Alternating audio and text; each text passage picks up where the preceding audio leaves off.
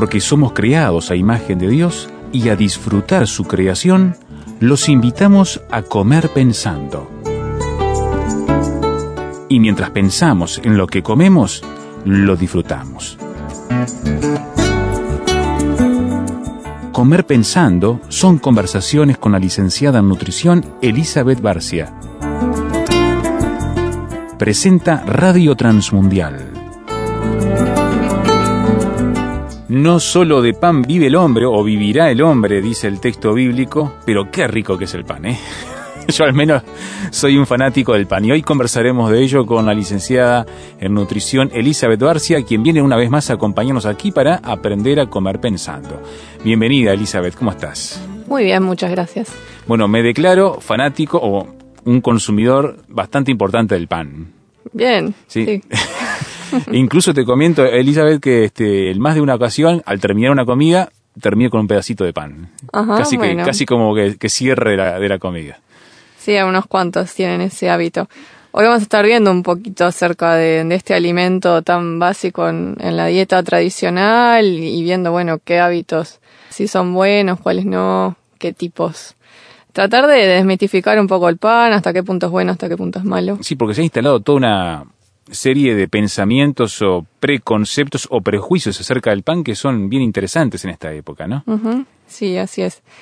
Me gustaría comenzar repasando muy generalmente eh, de qué se trata el pan, ¿sí? Básicamente estamos hablando de que es una mezcla de harinas de cereales con agua, puede tener sal o no, con eso se hace una masa, ¿sí? Que después se, con la cual se, se hornea y se obtiene el pan. Puede tener, eso es lo básico del pan. Sí, puede tener levadura o no, también. el, pan más básico o lo, o lo más habitual sería que tuviera levadura, pero también se hacen panes sin levadura y se trata de un pan ácimo. Sí, ahí eso es lo que entendemos, cuando eso se hornea, es lo que entendemos por pan. Ahora, hay muchas variedades dependiendo de la harina que se utilice, si es harina de trigo, que es la más común, pero hay otras harinas como de cebada, de centeno, de maíz, de arroz, ¿sí?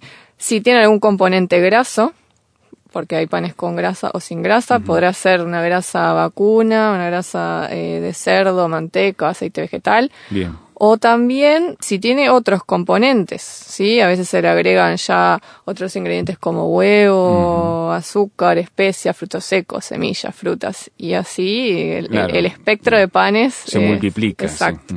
Hasta hay distintas formas, ¿no? Uno va a la panadería y algunas vienen en forma de flauta, otras en forma de trenza, otros en anillo. ¿Y esto a qué se debe? A que ha acompañado al hombre a lo largo de, de los años. Es, desde los primeros tiempos ya este tipo de alimento acompañó al hombre. Es increíble también que es tan popular el pan que incluso se asocia a veces un tipo de pan con, por ejemplo, una locación, como el pan catalán. Sí. Por ejemplo. Sí, sí. O los francesitos que le decimos. O cuando uno habla del, del, pan de cada día, está hablando de, mucho más que pan, en realidad. Y mm, pensando en, que el pan ha sido compañero del hombre, eh, lo curioso de la etimología de la palabra compañero que ¿Ah, viene del latín, sí, de, de, cum y panis, que es con pan, o sea, comer del mismo pan. Así que compañero significa eh, comer, del mismo pan o compartir el pan. o sea, de hasta qué punto también el, pan o el alimento en sí, eh, en ese vínculo de, relacionamiento con los otros. Mm. Exacto. Se cree que el inicio del pan puede haber sido accidental, eso no lo sabemos, tal vez alguna pasta de granos eh, semimolidos que se humedeció y se secó al sol o sobre piedras calientes o al lado del fuego. Lo que sí sabemos es que ya, en, por ejemplo, en la, en la Biblia vemos la aparición del pan desde tiempos bastante tempranos. Por ejemplo, los hebreos tenían dos tipos de pan, básicamente. Los de harina de cebada, que lo consumían sobre todo los pobres, y los de harina de trigo, que ya estaban reservados para personas con un mejor nivel social y bueno, se elaboraba casero, ¿sí? Eh, fresco, eh, se molía en, los hogares, sobre todo los que elaboraban el pan eran las mujeres o los esclavos. Después también vemos eh, mismo en el Antiguo Testamento ya la aparición de lo que son los panaderos. Em, y em, es en Egipto donde están los primeros registros históricos de, del uso de levadura de cerveza en la elaboración del pan. Sí, y también fueron los eh, los primeros en tener grandes cosechas de trigo y perfeccionaron lo que eran eh, las moliendas y elaboraron los hornos de pan. Porque antes los panes se cocinaban sobre todo en, en pozos en el suelo o sobre piedras calientes o algún otro método, pero ellos ya mejoraron también todo el tema del, horneado. Así que sobre las mismas brasas incluso se podía sí, Sí, muchas formas distintas de, de, cocinar el pan. Después los griegos desarrollan la panificación, ahí se le empiezan a agregar otros ingredientes, miel, frutos secos, semillas, especias, y después son los romanos los que transmiten el arte, digamos, de hacer pan con levadura, todo lo que es Europa occidental y, y que se extiende hasta nuestros días. ¿no? las mejoras que se fueron dando en el tiempo en lo que es molienda de los cereales y la mejora de los hornos, también el, descubrimiento de, acerca de levaduras, porque por ejemplo, el, el, desarrollo de levaduras específicas para panificación, con algunos descubrimientos que hizo Pasteur, es lo que fue mejorando o modificando ese pan hasta el que tenemos hoy en día. Y no solamente eso, sino que también panes a los cuales se les agrega conservantes, digamos, ya en la industrialización del pan. Exacto. También ese proceso de industrialización se ha desarrollado con, con el tiempo. Ahora, lo que sí ha permanecido es el pan como alimento básico, como comentábamos. Ahora, más allá del, fácil acceso que uno pueda tener al pan, ¿no? Eh, desde el punto de vista nutricional, ¿qué valor tiene el pan? ¿Por qué está presente? ¿Qué nos aporta? Bueno, si nos ponemos a pensar en cuál es el ingrediente que lo compone en mayor proporción, es la harina, ¿sí? En la mayoría de los casos es la harina de trigo, y lo que aporta estos son hidratos de carbono complejos, es decir, que la principal función del pan es una función energética, para brindar energía para hacer las actividades diarias ¿sí? De, pensar a correr, estudiar, lo que sea. O sea que es un, un, buen alimento para aportar ese tipo de necesidades que el cuerpo tiene para su desarrollo diario. Por eso es que si uno se pone a pensar en una pirámide de alimentos, se encuentra en la base, o si ya hablamos de, de un icono en forma de plato, como el que tiene el Ministerio de Salud Pública en nuestro país, está ocupando un área del plato grande porque necesitamos energía para hacer las actividades diarias y incluso la recomendación del Ministerio de Salud Pública es que el 60-70% de las calorías totales diarias provenga de hidratos de carbono que sean principalmente complejos y el, o sea, del almidón, ¿no? Y el, el pan los aporta. También el pan tiene proteínas, ¿sí? Aunque son de, de bajo valor biológico, son esas proteínas en el caso de la harina de trigo y algunas otras, las del gluten, que es lo que permite que las masas crezcan con el gas que se genera en el leudado, ¿no? Forman una red viscoelástica que, que captura ese, ese gas y es lo que permite que se infle, Exacto. Y que uno ve como esas burbujitas que quedan dentro de la, de la masa, ¿no? Cuando termina la cocción. Exacto. Después, en el caso de los panes integrales, también van a aportar vitaminas del complejo B, y mayor cantidad de fibra dietética. Y en nuestro país el pan también, pan de harina de trigo, es fuente de hierro y ácido fólico porque desde hace unos años, por decreto, la harina de trigo está fortificada con hierro y ácido fólico para evitar este, anemia, sobre todo en algunos grupos vulnerables de la población. Entonces, claro, como es un alimento tan básico, que si no lo obtienen por otro alimento, que lo obtengan por el pan. Exacto, es que vieron eh, cifras preocupantes de anemia, sobre todo en niños de 6 a 24 meses. Mm. También hay otros grupos de riesgo como embarazadas, entonces se tomó ese alimento básico y se lo fortificó para contribuir a, cubrir las necesidades eh, totales de, hierro y ácido fólico. ¿no?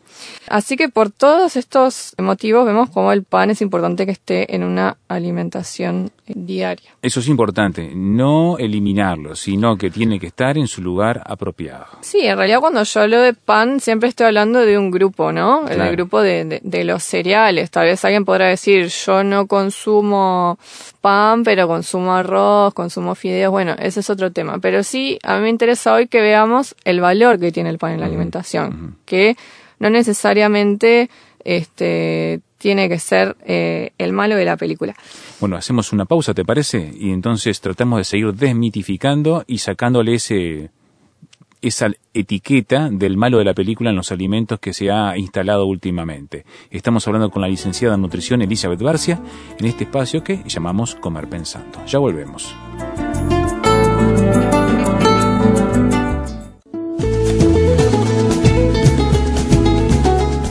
Radio Transmundial Uruguay, 33 años comunicando esperanza al mundo.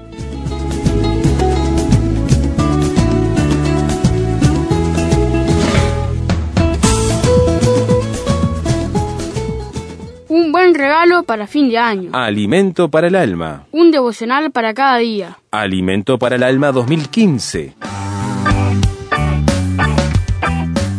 Consigan en la oficina de Radio Transmundial Uruguay. Soriano 1335, casi ejido. De lunes a viernes, 9 a 17 horas. Por envíos al interior, 292601. Alimento para el alma. Una producción de Radio Transmundial.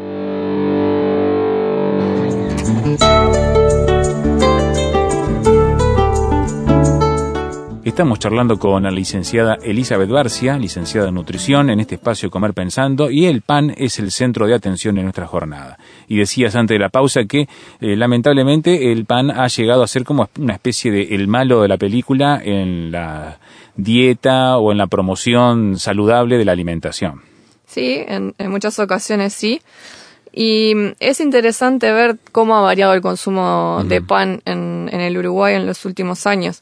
Según la encuesta nacional de gastos e ingresos del Instituto Nacional de Estadística, en el año 2006 el consumo promedio por persona por día de, panificados era de 150 gramos. 150 Cuando yo estoy hablando de panificados, no solo lo de pan, ¿no? También bizcochos. hay bizcochos, productos de repostería, alfajores. ¿Galletas también entran ahí? Sí, sí. Ahora, si vemos solo el consumo de pan francés, que vendría a ser el pan flauta o, los panes pequeños como porteños, el consumo es de 62 gramos por persona por día. Actualmente. En el, sí, son datos del 2006. Bien. ¿Ah? Esta encuesta eh, se había realizado una anterior en el 96 y donde el consumo de pan francés era de 100 gramos por persona por día. Entonces vemos como en 10 años el consumo bajó un 38%. Muy importante. Sí, respecto al pan francés. Puede haber muchas causas para esto, evidentemente, pero es una realidad, como comentábamos recién, que hay muchos mitos y, creencias negativas acerca del pan, ¿no? Una de ellas, y la primera que siempre viene a la mente, es que el pan engorda. El pan engorda. El pan ah, engorda, ¿no? Bien, bueno. Esto es importante que quede claro. Cualquier alimento que tiene calorías puede engordar, o sea que cualquier cosa menos agua o algún refresco sin calorías puede engordar. Porque que engorde va a depender de la calidad del alimento, de la cantidad en que lo consuma, de la frecuencia con que lo haga y eso vinculado a mis necesidades diarias. O sea que no, nada engorda por, por, por, por, existir. Por ser pan no puede engordar. El tema es cómo yo lo elija, en qué cantidades, ¿no? Hay toda una serie de dinámicas que se producen cuando elegimos la comida que tienen que ver con nuestro organismo, no solamente con los alimentos en sí mismos. También, también, pero la mayor parte es por la elección. Por la elección, ¿Ah? bien, bien. Por ejemplo, en una alimentación promedio de 2.000 calorías, una porción de pan estándar, que andan los 50 gramos, aporta menos del 10% de las calorías del día. ¿no? Eso es, bien interesante porque capaz que tenemos otros mitos en la cabeza. Claro. ¿Cuánto sería una cantidad recomendada de pan? Esto puede variar según las personas, el, grado de actividad física, sus necesidades, pero ronda las dos a tres porciones diarias. Tal vez haya personas que consuman más o otras que consuman menos. Pero ¿Cuánto es una porción diaria, Elizabeth? Y esos 50 gramos puede ser un pan porteño, dos rebanadas de pan de molde, por ejemplo. ¿Sí? Ahora, a veces ¿no? Respecto a la, calidad, uno dice, bueno, sí, el pan entonces puedo elegir algún pan de buena calidad. Pero el problema a veces viene por qué le ponemos al pan, ¿no? Ah, la manteca, el dulce, los fiambres. Y eso, claro, si lo consumo en exceso va a engordar. Claro. Hay otros mitos también. Por ejemplo, como que la corteza del pan engorda menos. Ah, y la gente deja la miga y Exacto. Pero la corteza del pan no es más ni menos que pan deshidratado y por eso está un poco más tostado afuera. Si comparáramos, claro, si comparáramos 100 gramos de corteza de pan con 100 gramos de, de miga, la composición nutricional es la, misma, las calorías son la misma, o sea, eso es un mito destruir. Exacto.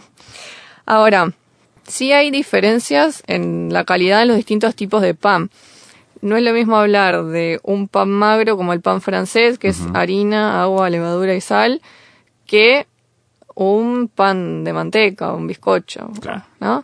Entonces, me gustaría ir pensando ante esas elecciones que muchas veces tenemos frente a las góndolas o la vitrina de la panadería. Y llegar a la hora que salen los bizcochos es bravo, ¿eh? Ah. el olorcito, todo ese ambiente es muy, muy tentador. Exacto, pero nos podemos encontrar, por ejemplo, frente a la decisión de elegir, bueno, ¿qué compro? ¿Pan flauta o pan de molde? Ajá. ¿Sí? ¿Qué ventajas o desventajas tiene? Bueno, el, pan flauta, ese pan francés, como recién les dije, es un pan magro. ¿ah? Es harina, agua, levadura y sal. Es lo más básico, digamos. Exacto. Y el pan de molde tiene además grasa, ¿ah? que cada uno podrá leer en la etiqueta qué tipo de grasa es. ¿Sí? Que tenga grasa no quiere decir que sea malo, pero sí es importante ver el tipo porque puede ser de distintos orígenes. Después, si comparamos pan con lo que son galletas, la cantidad de calorías por 100 gramos de pan es menor que la cantidad por 100 gramos de galleta. ¿Por qué? Porque las galletas tienen de 15 a 20 gramos de grasas Ah, cuando, es importante. Sí, ¿eh? cuando los panes tienen menos. Y a veces uno se come una cantidad de galletas con dulce. Eso también es un una pasada. claro. Y muchas veces, digo, la calidad de las grasas de las galletas no es la más adecuada, o tienen grasa vacuna, o son fuentes de grasas trans. También hay galletas que tienen azúcar. Entonces, eh, son cosas a tener en cuenta.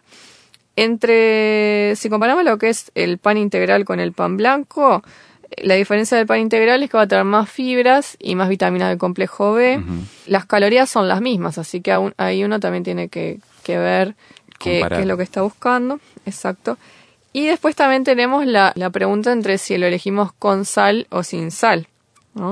Eh, la sal, que es cloruro de sodio, hace que aumente nuestro consumo de sodio y lo que está estudiado es cómo el sodio repercute en un aumento de la presión arterial y aumenta el riesgo de enfermedades cardiovasculares. O sea que cuanto menos sodio tenga un pan, mejor va a ser. Esto es bueno tenerlo en cuenta a la hora de hacer un pan casero. Por ejemplo, se puede reducir o eliminar totalmente la cantidad de sal y sustituirlo por hierbas, condimentos, especias, ¿sí? Por ejemplo, pan de orégano, pan de tomillo, pan de ajo. Claro, porque la pregunta enseguida que dice, le sacamos la sal, ¿y el sabor? Claro, se puede realzar de, de, otras formas naturales, porque la sal lo que hace es potenciar el sabor natural del alimento y esto se puede hacer de, de otras, de otras maneras. Em, en nuestro país el año pasado se, se llegó a un acuerdo con el, Centro Industrial de, de, Panaderos del Uruguay en una reducción de la sal del, del pan, ¿sí? de forma que no se viera alterado el sabor. Esto ya se empezó a implementar mm, en este mes y no es algo obligatorio, pero la Intendencia de Montevideo al menos va a empezar a, promoverlo, a, promoverlo y a, controlarlo, más allá de que no sea obligatorio, es una buena medida y se busca que, que las panaderías puedan adherir a esto porque se ganan salud con el mismo sabor eh, en el pan, ¿no? En un país donde tenemos una alta prevalencia de enfermedades cardiovasculares, esta medida es importante.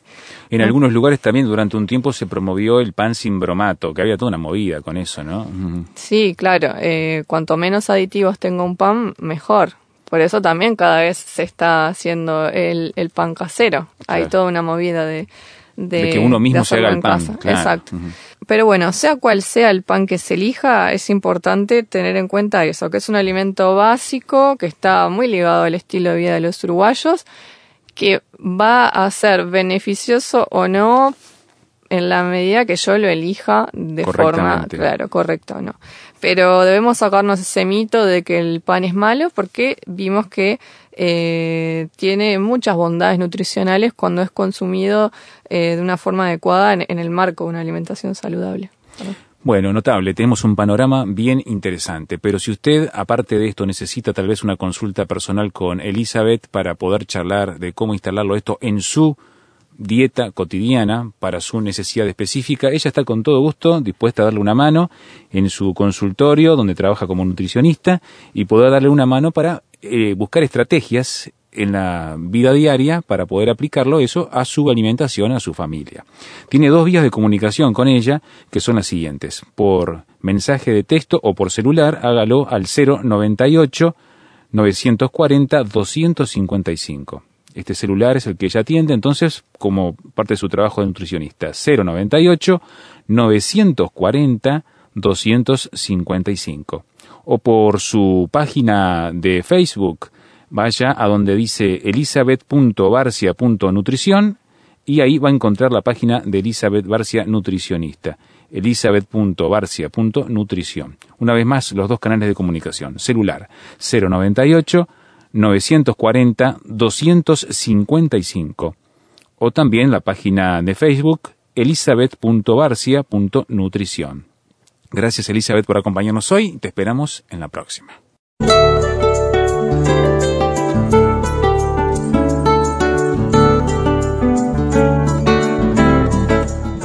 La palabra pan se registra por primera vez en las Sagradas Escrituras para indicar en forma genérica la totalidad del alimento necesario para que el hombre satisfaga una de sus necesidades básicas, que es la del alimento. Es una de las frases que incluso se utiliza a nivel popular descontextualizado, obviamente, y muchas veces en manera errónea. Con el sudor de tu rostro comerás el pan hasta que vuelvas a la tierra, porque de ella fuiste tomado, pues eres polvo, y al polvo volverás. Pero si vamos al sentido específico del programa de hoy con Elizabeth Barcia, hablando de nutrición, alimentación saludable y pan, encontramos que el pan preparado a base de flor de harina se menciona constantemente y desde los tiempos de la antigüedad. Por ejemplo, las primeras menciones son en relación a Abraham, quien se encontró con Melquisedec, sacerdote del Dios Altísimo, ofreciéndole pan y vino a este que venía de la batalla contra sus enemigos obviamente sediento y hambriento. Por su parte, Abraham ofreció a los tres viajeros que pasaron frente a su tienda quedarse con él para comer un bocado de pan. Incluso el patriarca presenta la primera receta de pan, diciéndole a su esposa Sara, toma pronto tres medidas de flor de harina, unos veinte kilos, y amasa y haz panes cocidos debajo del rescoldo, de esas cenizas que van quedando después del fuego. Algo de pan iban a comer, ¿no? A esos mismos visitantes del cielo vemos que Lot, dentro de la ciudad de Sodoma y Gomorra, les cose panes sin levadura y los comieron. ¿Y qué mejor que comerse un guisado de lentejas con pan? Eso preparó Jacob al hambriento Esaú que lo comió con gusto, e incluso a su padre, al que visitó posteriormente, al buscar su bendición le llevó ese mismo guisado de lentejas con pan. Ya Génesis menciona que en Egipto había panaderos, o sea, gente especializada en hacer el pan para el rey. Incluso era un gremio importante porque hay un jefe de los panaderos. Más tarde Jeremías lo menciona como una profesión artesanal extendida, pues menciona que le traían a la cárcel donde estaba preso una torta de pan al día de la calle de los panaderos, de la calle de los panaderos. Y Oseas ya menciona la utilización de los hornos de pan. Cuando la gran hambruna vino sobre toda la tierra, el clamor a los gobernantes era por pan. Un tema importante y muy relacionado a las fiestas judías es el de los panes sin levadura. Es interminable la cantidad de veces que he mencionado esto en el libro de Éxodo, Levítico, números, al momento de establecer las leyes y la manera de celebración con panes sin levadura. Una de las bendiciones que Dios destaca que es el de Él bendecirá tu pan para el pueblo si cumpliere con los requisitos que Dios establece. Otro uso simbólico es el pan de, de, la proposición que estaba en el tabernáculo y que representaba como parte del pacto la comunión del pueblo con Dios. A su vez, el maná, esa provisión especial de Dios en el desierto, fue llamado pan del cielo. Deuteronomio 8 es el origen de la famosísima frase que luego utilizaría Jesucristo para responderle a Satanás en medio de las tentaciones que sufrió en el desierto. Dice así el versículo 3 de este capítulo, y te afligió, y te hizo tener hambre, y te sustentó con maná, comida que no conocías tú, ni tus padres la habían conocido, para hacerte saber que no sólo de pan vivirá el hombre, mas de todo lo que sale de la boca de Jehová, vivirá el hombre. Pero al mismo tiempo, cuando Jesús nos enseñó a orar, dice en el Padre nuestro, el pan nuestro de cada día, dánoslo hoy, reconociendo la necesidad que tenemos del alimento diario, por más que no sólo de él viviremos. No desconocía Jesucristo esto. Incluso lo vemos en los episodios de la alimentación de los cinco mil y otros en que Jesús multiplica el pan como una necesidad vital del ser humano para poder sustentarse pero a su vez señala y acusa a quienes lo seguían solo por un tema asistencialista y que alguien más les dé de comer sin ningún tipo de esfuerzo personal para conseguir su sustento. Por ello Jesús utiliza la figura del pan de vida como símbolo de su vida y ministerio y el tipo de relación que quería establecer con las personas. Por eso también el apóstol Pablo más tarde le dice que el que no quiera trabajar, que tampoco coma. Veamos cómo se relaciona todo esto con lo que dice Jesús allí en el Evangelio de Juan, en este pasaje bellísimo que describe esa figura tan importante en Juan capítulo 6. Al llegar ellos al otro lado del lago, encontraron a Jesús y le preguntaron, Maestro, ¿cuándo viniste acá? Jesús les dijo, Les aseguro que ustedes me buscan porque comieron hasta llenarse, y no porque hayan entendido las señales milagrosas. No trabajen por la comida que se acaba, sino por la comida que permanece y que les da vida eterna. Esta es la comida que les dará el Hijo del Hombre, porque Dios el Padre ha puesto su sello en él. Le preguntaron, ¿qué debemos hacer para realizar las obras que Dios quiere que hagamos? Jesús les contestó, la única obra que Dios quiere es que crean en aquel que Él ha enviado. Le preguntaron entonces, ¿qué señal puedes darnos para que al verla te creamos? ¿Cuáles son tus obras? Nuestros antepasados comieron el maná en el desierto, como dice la Escritura, les dio a comer pan del cielo.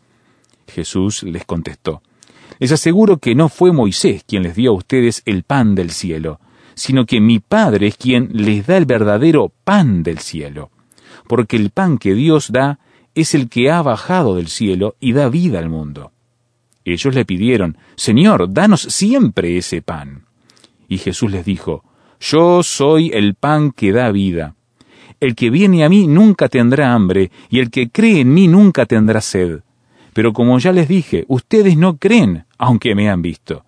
Todos los que el Padre me da, vienen a mí, y a los que vienen a mí no los echaré fuera porque yo no he bajado del cielo para hacer mi propia voluntad, sino para hacer la voluntad de mi Padre que me ha enviado. Y la voluntad del que me ha enviado es que yo no pierda a ninguno de los que Él me ha dado, sino que los resucite en el día último. Porque la voluntad de mi Padre es que todos los que miran al Hijo de Dios y creen en Él tengan vida eterna, y yo los resucite en el día último.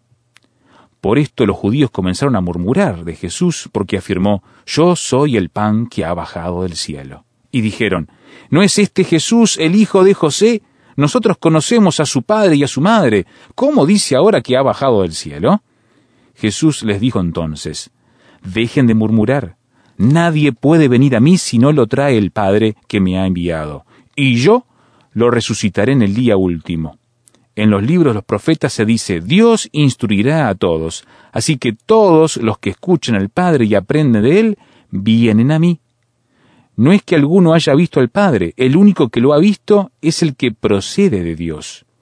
Les aseguro que quien cree tiene vida eterna. Yo soy el pan que da vida. Los antepasados de ustedes comieron el maná en el desierto, y a pesar de ello murieron pero yo hablo del pan que baja del cielo. Quien come de él no muere. Yo soy ese pan vivo que ha bajado del cielo.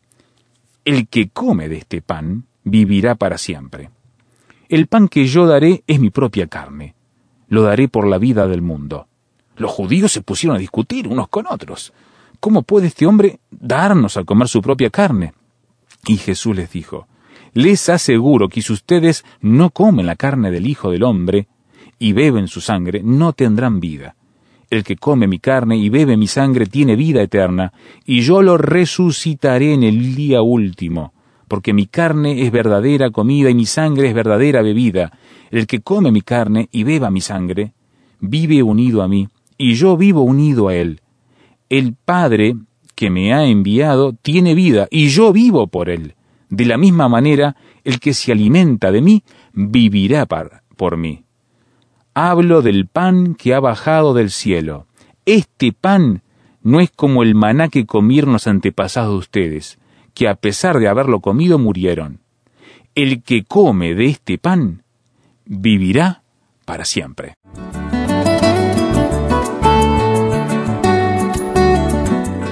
Desea opinar de todo esto que hemos hablado con Elizabeth Barcia, lo que hemos mirado del texto bíblico, bueno, le recuerdo los canales de comunicación al terminar este encuentro de Comer Pensando. Con Elizabeth Barcia se puede comunicar a través de dos canales. Uno es un número celular 098 940 255 o en su página de Facebook elizabeth.barcia.nutrición. Y aquí en la oficina Radio Transmundial déjenos su mensaje al 292601 o el correo electrónico info.